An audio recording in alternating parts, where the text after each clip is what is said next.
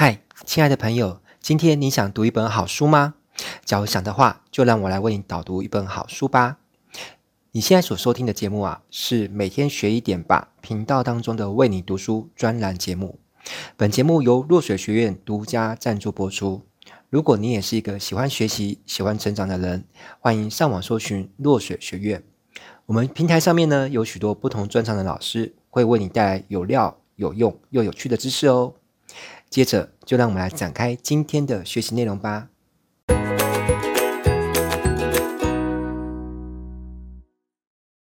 亲爱的朋友，你好，我是导读人威廉。今天要为你导读的这本书呢，叫做《购物氛围的心理学》，作者是日本知名气管顾问公司的董事长横山信宏。看书名呢，就可以知道这是一本在讲关于购物的书哦。原本呢，我还以为会有很多艰涩难懂的理论。但是呢，作者应用了很多贴近生活的实例来说明顾客在购物的时候呢，会有的心理状态。读起来呢，其实还蛮轻松愉快的哦。偶尔还会有发出一种“诶，这不就不是在说我的感觉吗？”不小心就对号入座了哦。那作者呢，他把顾客分成三种类型，分别是自然客，好，这边的燃呢是燃烧的燃哦，自然客、可燃客跟不燃客。我觉得用燃烧的概念呢来比喻购物这个行为哦，很有趣，也很恰当。因为购物的本质呢，就是在烧钱嘛，而且近几年来呢，才出现这种网络用语，就是我今天被什么东西给烧到了，不是那种被火或是被热水烫到的烧，不要误会了，这里指的就是被某个商品给吸引到，并且呢，产生了想要购买的欲望。所以作者呢，用燃烧的难易度来区分顾客呢，我觉得真是恰好不过了。好，那作者在前言的部分呢，直接就破题了氛围的重要性。好的氛围呢，可以让顾客从不想要这件商品变得是很想要、很需要，甚至是充满了强烈的欲望。而且这之中的转变呢，通常没有什么合情合理的理由，大多数的时候呢，都只是因为当时一时的气氛，好，那个氛围营造得很棒，就会让顾客在不知不觉当中呢，改变了他的决定。虽然这个理由呢，不见得是非常合乎情理的，但是顾客会因为购买的这个行为哦，而感到满足。甚至还会为自己去找理由，去合理化他当时那样的购买行为呢，是非常正确的。听到这里，你是会觉得很错愕，对不对？但是你仔细想一想，你们是不是都有过那种原本不在购买清单里面的物品，但是呢，当你去逛大卖场的时候，比如说去全联啊，或家乐福、好事多，但是呢，最后它却出现在你的购物车里面，这种经验我是还蛮丰富的哦。原本只是要去附近买个鲜奶，结果呢，买了一两千块以上的那个。家庭物资哦，什么都买了，好啦，结果那个物品呢，其实它未必是你那么需要的，但是就是因为当下一时的气氛呢，就让你哦，所谓气氛不是生气那个气了哈，就是氛围啊，环境那个感觉，就让你最后还是决定掏钱买了它。那可能是因为隔壁家的那个家电的那个跳楼大拍卖的欢呼声太大，那也可能就是因为你看到大家都争先恐后的去把它放进购物车里面。那不管怎么样啊，你就是被那样子一个购物的那个。氛围哦，给包围住了。那心理学上面有个名词叫做同步偏误，好，偏差的偏，错误的误，这是什么意思啊？指的就是我们都很容易会因为别人的意见或是做事情的行动，然后呢，进而去影响到自己的决策跟行动。这有点像什么？有点像羊群效应，好，人云亦云，就是看到别人正在做什么，哦，心里不跟着做呢，好像就会觉得怪怪的。好，这个其实是从远古的时候我们就有这样的行为，因为远古的时候我们还是原始人的时候，呃，现实世界上有很多的野野生的大动物嘛，如果我们不成群结队，呃，一起行动的话，我们很容易就被野兽给吃掉了。好，所以我们习惯就是要跟别人一起产产生一次性的行动，这样我们才会有安全感。好，那在购物的时候会不会产生这种状况呢？其实也是会有。我们都有可能会因为朋友的意见，或是推销人的建议之下，那又或者是在陌生人的行为的影响之下，就会去改变了我们原先自己的决定哦。好，那作者呢，依照同步偏误的程度呢，就会分成了自然客、可兰客跟布兰客。那我们先来说说他们之间的差异好了。自然客呢，顾名思义，就是不需要运用太多的销售的手段，只要有适当的气氛呢，就可以燃烧起他们购物的欲望。这种人呢，他的配合度是最高的，也是业务员呢或是销售员呢最喜欢的客人。其实我觉得这种人，他大概也是诈骗集团眼里的肥羊吧。嗯，对诈骗集团来说，面对这种自然客不骗他，简直就对不起自己哦。甚至我还遇过有一种诈骗集团的老板，他骗的这些人呢，他还会跟员工洗脑，就是说这些人呢，他们注定是会被骗的啊，与其被别人骗，不如被我们骗。反反正我们骗他们的钱呢，我们还拿一部分的钱去做公益。他的员工还真的可以被这种诈骗集团的老板洗脑成功，诶嗯，蛮神奇的。好啦，那可兰克是那种只要沉浸在购物氛围里面一阵子呢，就可能会慢慢被影响的客人。好，第三个布兰克是最理性的啊，打出购物氛围的逻辑，他们策略上呢，就好像一杯水呢倒进一个浴缸里面一样，就是完全没啥感觉。其实我好像是第三种，好了，我自己这样想了哈，看情况。好啦，他们只靠自己的逻辑来思考决定事情，不太容易被外界所影响。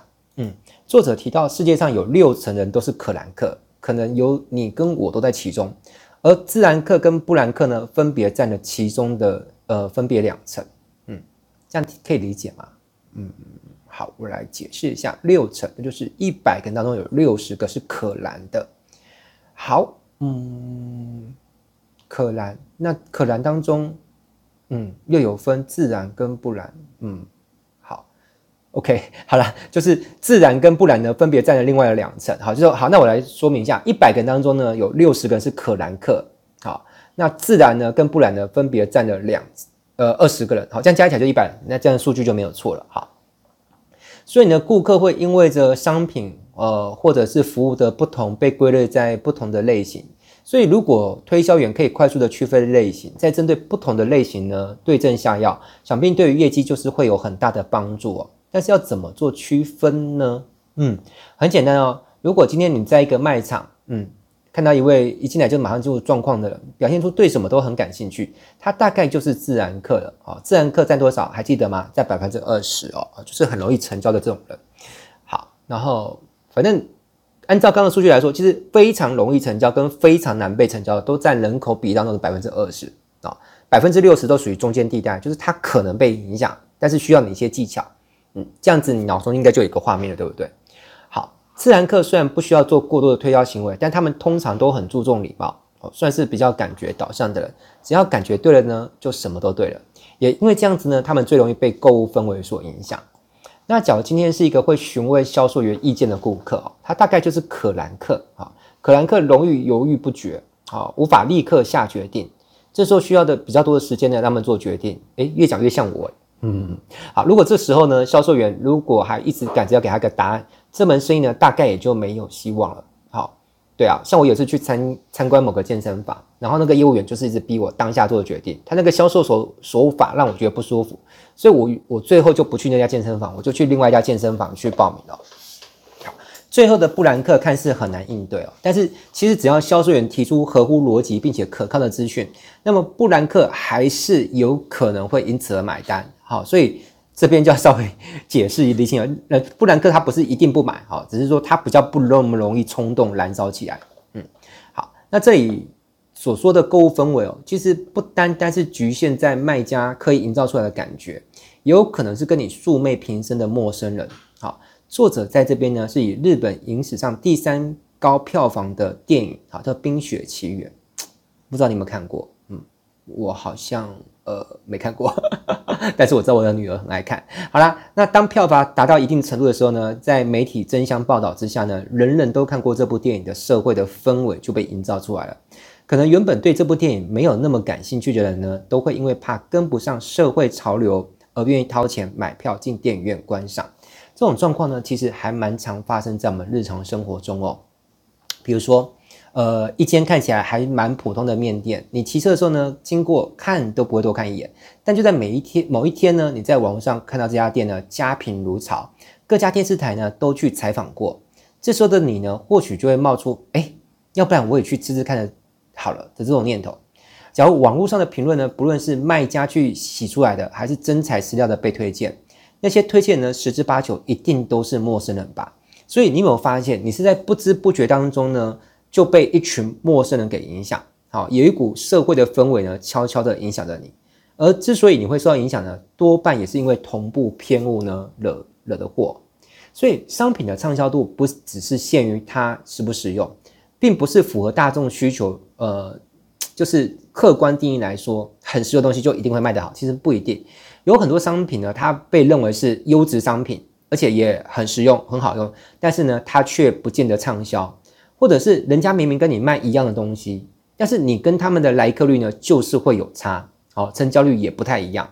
所以商品之所以可以被成功的拿出来做销售，而且卖得很好，一定是它有在市场上试过水温，测试过后呢，确定这个商品是有成功上市被拿来卖的价值，所以它才会被放在那个货品架上做贩售嘛。但是即便上架了，这时候还是要考验销售员的功力，对不对？所以要能够及时解决顾客的问题哦，是我们站在第一线销售人员的一个价值。如果你连问题都解决不了，那要怎么样让顾客相信你是可靠的呢？要制造一种让顾客安心的感觉呢，也是非常重要的。在刚开始面对顾客的时候呢，可以多次的去做单纯的接触。这里指的单纯接触呢，是不包含任何推销业务的成分在里面。那这种行为呢，可以让顾客增加对你的安全感。好，那至少刚刚开始的时候呢，客户觉得你的销售意图是没有那么的强烈的。呃，我举个例子好了，就像如果今天你是出去逛街，有个推销员迎面走来，就滔滔不绝的跟你推销，你会会不会有这种感觉，说，哎，请问你是谁啊？我为什么要被你推销啊？好，对不对？好，我有遇过哈。好，所以如果在开启推销的话题之前呢，先进行一些日常的问候，就有可能让顾客的压力呢没有这么大。啊，也比较不会觉得莫名其妙，那或许哦，对日后的推销就会比较有帮助，交易也比较有可能成功。除了不带企图的多次接触之外呢，推销员也要传达给顾客一种我很喜欢自家商品的感觉，这也是良好的购物氛围之一哦。当销售员是真心喜欢，他就会对于这项商品呢更有自信，也希望别人呢可以使用自己喜欢的商品，进而喜欢它，于是会更加卖力的想要把它给推销出去哦。而且呢，借由那个销售员的经验谈哦，往往会比商品包装上的介绍更容易的去打动客户。因为商品包装上的介绍有可能只是纸上谈兵，但是呢，真心使用过的那个分享哦，它是不一样的，它会更实在，也更容易说服别人。只有那些真心喜欢的神情跟态度是假装不来的。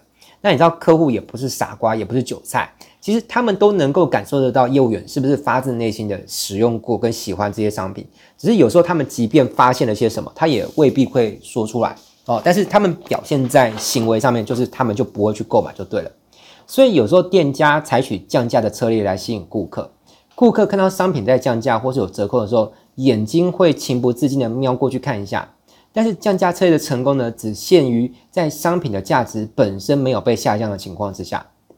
好我举个例子来说，当你今天在一个和市场价格相差很多的商品被贩售，虽然呃你第一时间可能会觉得说哇好物超所值哦，我居然可以用这么便宜的价格就买到它，可是随之而来的就是你在内心会有另外一个小声音在询问，就是这个产品卖这么便宜会不会有问题？